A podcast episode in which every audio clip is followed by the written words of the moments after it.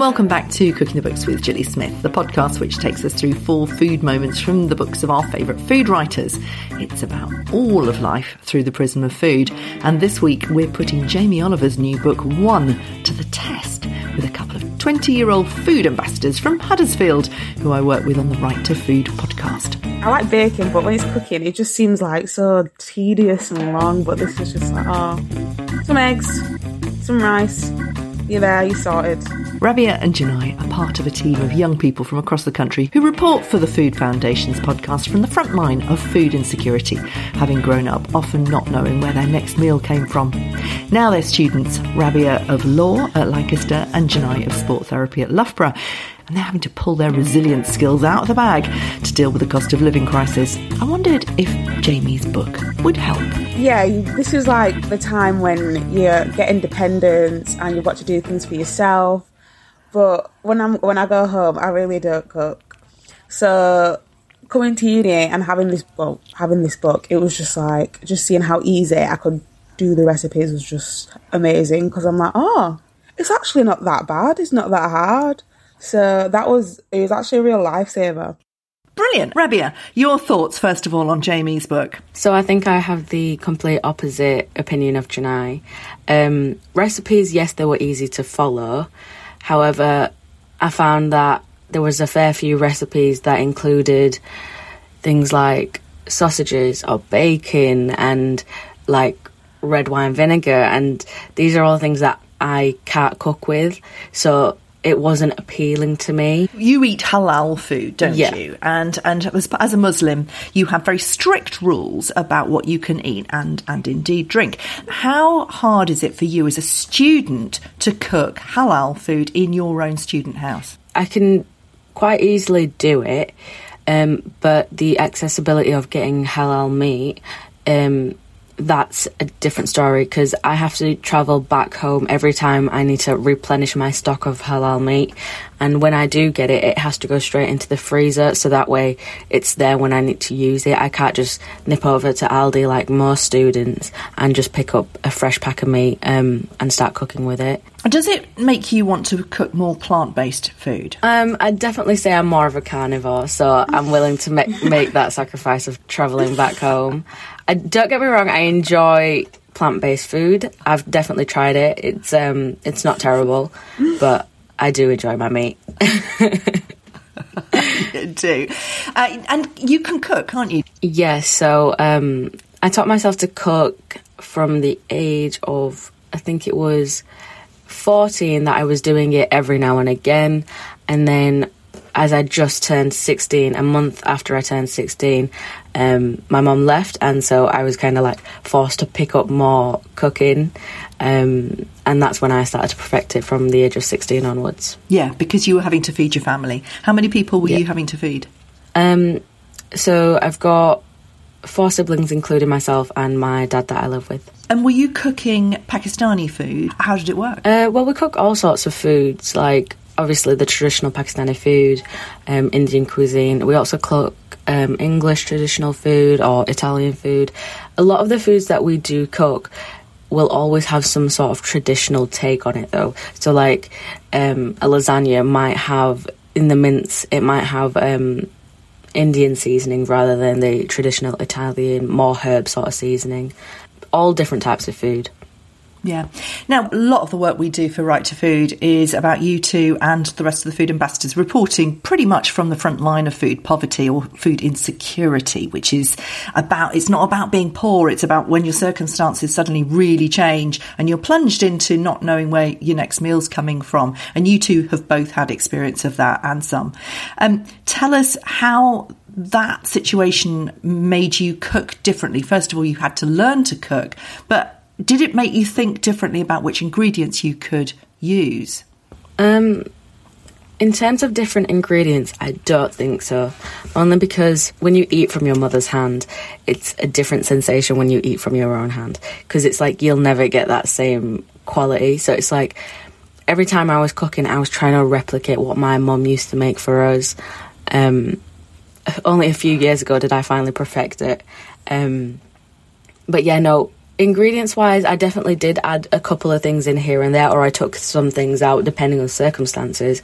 Um, such as my dad, he's got a condition called psoriasis, which certain foods will affect. Um, so in those sort of conditions, yes, I would adapt the ingredients, or depending on what we had at home, if we even had the spare cash to go out and get it, um, then yes, we'd adapt. But overall, we enjoy to kind of stay to the same recipes. So you're a good cook. Do you know you are a self-confessed Yes. non-cook?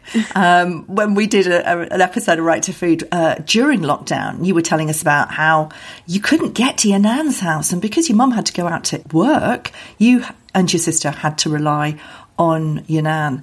Um, what happened in your household during lockdown? How did you manage, and where's your cooking skills now? Um, so during lockdown, oh, feels like ages ago. Um, I found my mum started to cook a lot more just because she was high risk. So she was one of like the first people to like not go to work. So she started to cook a lot more. Um, but in turn, we started to spend a lot more money on groceries and stuff. So she was very much focusing on what we're eating now, yes, but what would we have tomorrow and the day after that and the day after that because we had to make it stretch. And again, it's not like we could just go out to the shops because again we're in lockdown and stuff like that, and we tried to limit us going out just for her protection. So we kind of had to compromise a little bit and really just get a lot of freezer food because obviously that lasts long, and kind of just make cool, just like food that would like last. Yeah. I mean, Jamie calls it batch cooking, doesn't he? At the back of the book, there's, Yeah, like you know, that. you make up your bolognese uh, sauce and you, then you can make a cottage pie out of it. You can make a lasagna out of it. You can, uh, you know, do a pan fry with some pappardelle. Uh, you can do Yeah. whatever. So were you doing that sort of batch cooking then when in lockdown? Yeah. It was just like, okay, we'll cook this. How can we use this ingredient to make something for the next two days? Yeah. So yeah, batch cooking. I like that term. But when we um, when we were doing a, an episode a few months back about the good food bill, um, I asked you to go to Aldi with where you normally shop with a couple of your mates, and then to go back home to your student housing and cook up a feast. Hannah, your housemate, who you say is the cook in the house, burnt the pasta.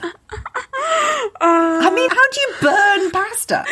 Um, she's she's gonna slate me, Hannah. She's an interesting character. She she burnt her fish yesterday. I can't even lie. She burnt her fish yesterday.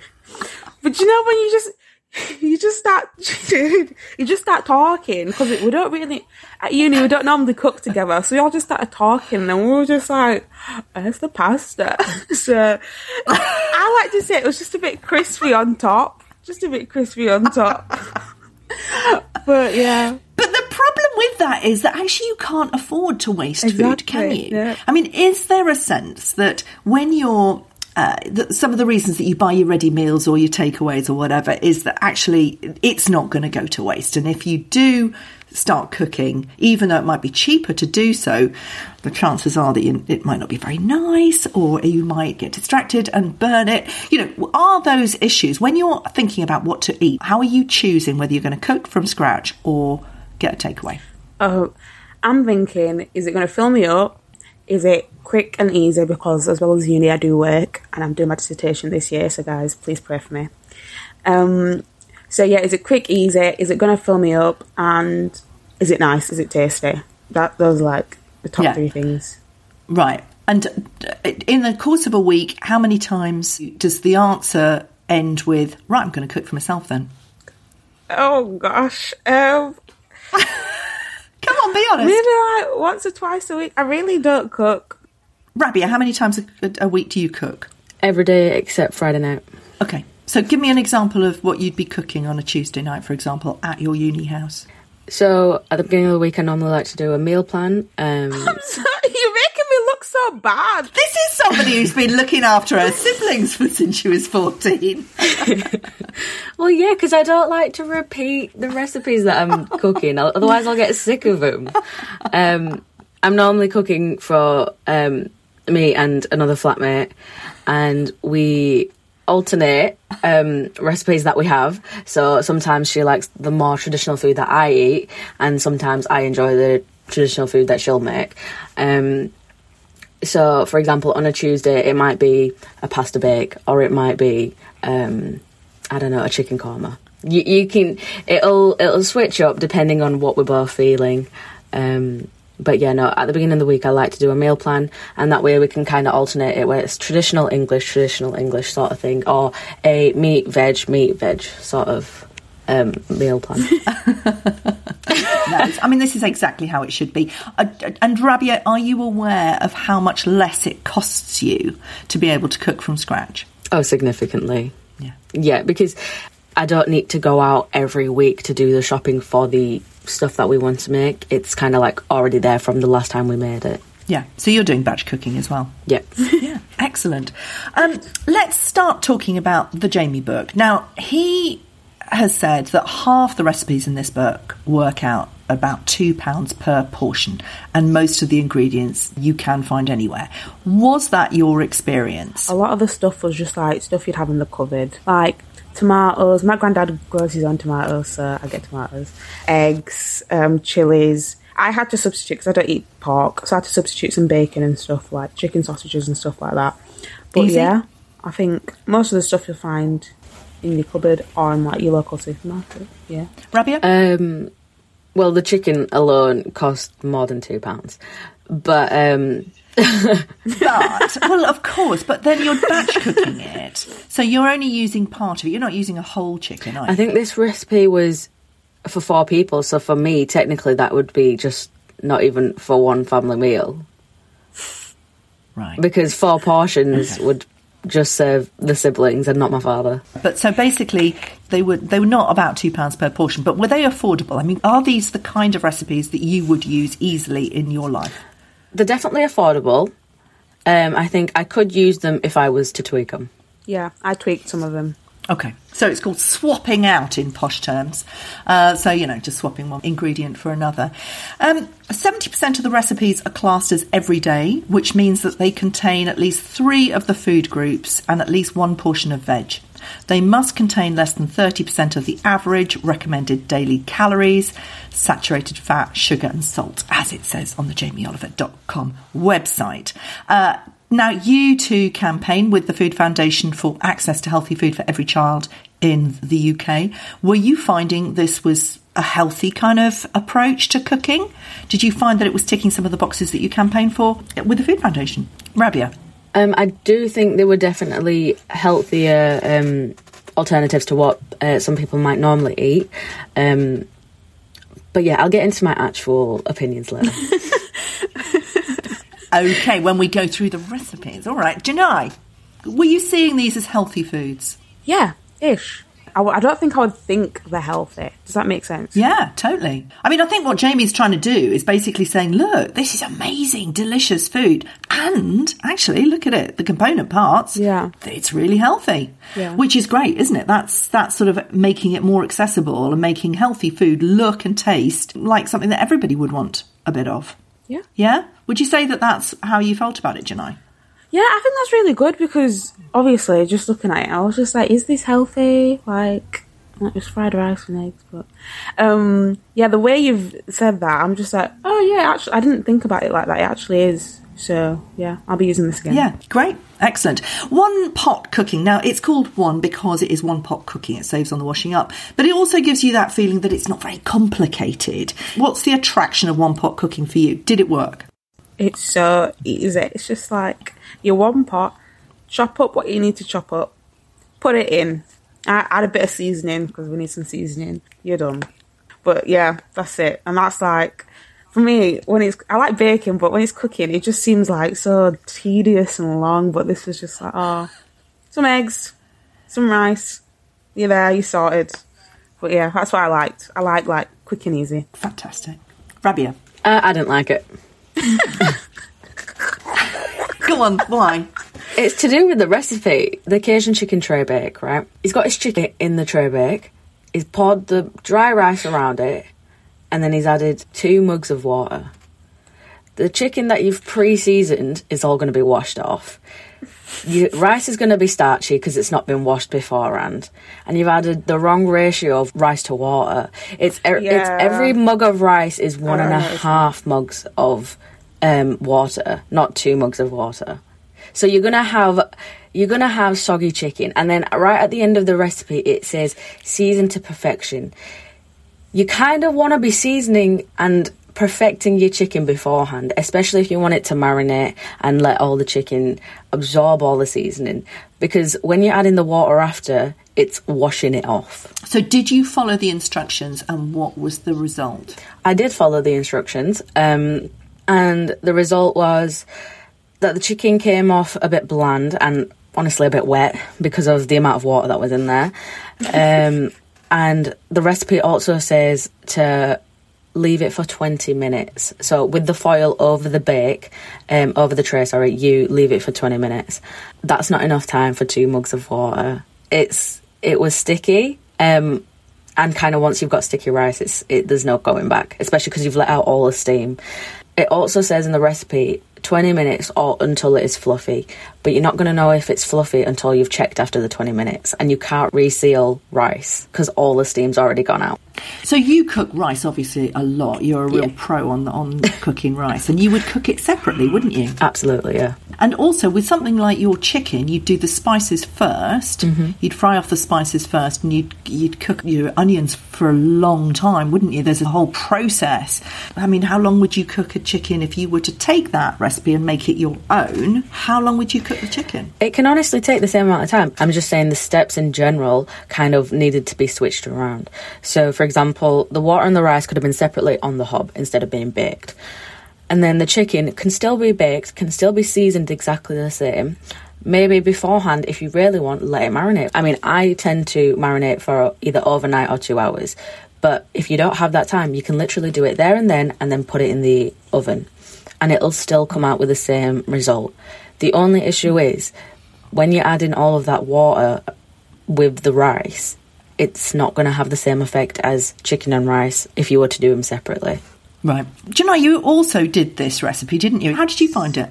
I think that's why I've had a bit of a different experience because I didn't follow some of the steps. Like Rabbi was saying, like with the rice, I, don't, I didn't add that much water because. Julie, making rice is an art. It's actually really hard. So I, I, I'm I'm still on it, but I just made make rice the normal the normal way I make it. So you don't need too much water. So like stuff with that, like stuff my grandma's passed down to my mum and my mum's passed down to me, like with rice because we do cook with rice. I was just like, well, I'm gonna cook the rice. I know how to do it, and then I'll kind of Yeah. incorporate it in. So I think that's why I had maybe a different thing because I just tweaked it a little bit. But that's all right, isn't it? I mean, you know, the whole idea of a recipe is just to inspire you about what you want to eat that night, remind you that something's really easy, and then you do it your own way. I mean, know, you did the pick me up chili fried eggs. I mean, I bet you do a version of this. Yeah. Kind of quite often, don't you? Or, or was this a surprise to you? No, my mum, she does make like, well, she makes like egg fried rice all the time. It's actually really nice. She has like soy sauce to it. She has like salt, pepper, season it. Like she just makes it like a party. So I kind of took that into it and like made it my own. And again, I can't eat pork, so I use um, I use chicken sausages, which is actually really nice. Yeah. And then I used bacon. Well, I didn't use bacon. I use like turkey bacon type things. Again, swapping out, Yeah, making it it in, up yeah. as you go along. But was the recipe useful in terms of inspiration? Yeah, definitely. Okay. Because I would have never, especially like with frying the eggs, I would have never done that. Okay. So I'm like, oh, Are are you learning new skills, Janai? I mean, Rabia's clearly, you know, skilled up to the eyeballs. But are you learning things through the, the recipes that you've done, Janai, from this book? yeah, especially because I'm not a cook, as we've realised at this podcast. With the batch cooking as well, like just thinking, what can I make with this as a leftover ingredient? You can make this. Yeah. Because I would have never thought to do that. Because I'm like, okay, mum, what's for dinner today? She was just like, think of something that we used Yeah. last time. So this book has really like emphasised that, hmm. and like you don't have to follow it word for word. Yeah. Tell us about the, the sausage pappardelle. Sounds terribly posh, but It does. is this something that you could do? Yeah, it was actually the way it was written. It was very clear, very easy, and it was really nice. Obviously, when when I saw lasagna sheets, I've made lasagna before, and I swore I'd never make it again because it went awful. so I got a bit scared. But again, I would have never thought to like chop them up and like mix them with um what was it? That tomato sauce thing, and the sausages. And I just felt really fancy. I gave some to my flatmate. She was like, "This is nice." I'm like, "Well, I'm not making it again." I'm joking. It was, yeah. No, but seriously, is it something that you would want to cook for a date, maybe, or a bit of a you know mean, special night with your housemates? Of Would you do that? course, yeah. If I need to impress someone, I'd be like, here's some sausage pappardelle. I bet you never had that before. No, even if it's just like, oh, just like a family get together or just like a family dinner, it's just really good for those types of things. But yeah, it was really nice, really tasty. Excellent. And Rabia, the other one that you did was the sweet potato chili. So this didn't have meat. So how did that feel as a complete carnivore? Choosing of all the recipes, I chose you. I asked you to choose any two, and you chose a plant-based one. Why did you choose a plant-based one, and how did it go? Well, because it's not massively abnormal for me. I mean, if you know what dal is, so it's literally lentil soup. Kind of similar principle. Uh, I I do enjoy the veggies, but um, with this one, I, I actually thought I would enjoy it because I love uh, sweet potato and I love chili. What could go wrong, right? well, let me tell you. I feel something's gonna go wrong. Oh no! It's where the book comes in. No, I, I, I really had high hopes for this one. I did for the Cajun chicken as well, but clearly. So I've got me, I've got my little notes here. I kind of wish I f- hadn't followed the recipe to a T, because again, there was way too much water in it. Um, you've got soggy chili by the end of it, and it was so it was two jars of water plus one tin of water into the chili. And this is for 12 people. So I thought if it's nice, I'll actually freeze it and keep it for 12 people because why not? Um, but it took two hours to cook. For me, a little bit longer because I was trying to get rid of all this water. It just wasn't going. So I think that's an issue for like for a parent, working class parent who's busy all day, probably in the evening as well. Not really going to have two hours to spare to make a soggy chili, um, and especially because it's for twelve people. There's no freezing instructions on it. For us batch cook people, we love freezer instructions, but yeah, no freezing instructions. It took way too long to make, and the end result was soggy chili. There's lots of ideas in here. I was, I was reading it through from sort of your perspective and seeing kimchi in soup and charring courgettes. And I was thinking about you, Janai. I mean, we've we've talked about the burnt pasta, but would you know how to char a courgette and would you do it? Uh, no, Oh, July. it just sounds like a burnt cucumber. Like, I, I, it doesn't appeal to me. Yeah, and even like what Ravi was going back to, like working class people with kids. What kid do you know that's going to eat a charred courgette? that realistically, you need to try hide the hide the veggies, like get creative with, with it. But I don't, as a uni student, I don't think I will be charring courgettes anytime soon. no. What about kimchi in your soup? What's kimchi? No, I thought you might say that, yeah. It's fermented vegetables. It's actually a brilliant way of using all your leftovers in the back of the fridge. Put it in a great big pot, put some mm. salt in. The salt gets rid of all the water. Then you squish it all together, and a couple of days later, you've got this fantastic thing, which is brilliant for the gut. Costs Ooh. you absolutely nothing. I need to improve my gut health as well. Yeah, try it out. You do. I'm a sports nutritionist like you, you should know all about gut health. You said, oh, I've got a nutrition course this semester, so next podcast I'll be like on it. Tell them all about your kimchi. Exactly. Yes. Rabia charring is a skill. Um, it adds a kind of a texture and a flavour. Um, you probably do some charring, do you, uh, of some sort in, in, in your cooking? Tell us about some of the skills that you would perhaps talk to Jamie about putting in a book like this. I think before he gets the opportunity for skills, I think kind of work out the water ratios. I looked She's through. still on the rise. No, no, no, no. I looked through a few other recipes, and even in them, there was quite a fair bit of water. You don't need that much water. You really don't. It'll still make the same amount. Well, let him know. Tell us about kimchi. I mean, a lot of Indian, Pakistani, Asian cooking, it's all, a, well, pretty much cooking from all over the world. is actually about using up your waste. It's about using up your leftovers, making it absolutely delicious. That's how most people in the entire world cook, and why wouldn't you? Some of those skills, you know, take something that's been at the back of the fridge and give it a bit of a char, or, you know, put a bit of salt down and get rid of your cabbage and turn it into something like kimchi. Would you do that? Do you do that? Um, I do. So I char courgettes, peppers, sweet potatoes, um, onions, red onions, all sorts. I can I char quite a lot. Um, it's normally kind of like a veg mix that I'll throw on the side as um, like a side dish. We also do a similar alternative. So any leftovers that you've got, you put it through some water, so rinse it out a few times, um, cover it in salt, let it soak for a bit, wash it off again, and then you put it in a container with oil and this sort of pickled sort of thing. So for a while it ferments, and by the end of it, you've got like pickled carrots, pickled non-ripe mangoes, and you can just eat it as it is. Um, and if you're a fan of the pickled sort of flavour, then it's actually really nice, and it lasts for ages. Like it does not go off. Um, Yeah. If you believe in that or not, we use all sorts of skills where it's like grabbing things from the back of the cupboard that you forgot were there, or the back of the fridge, and you can just put it to Yeah. some sort of use. Yeah, brilliant.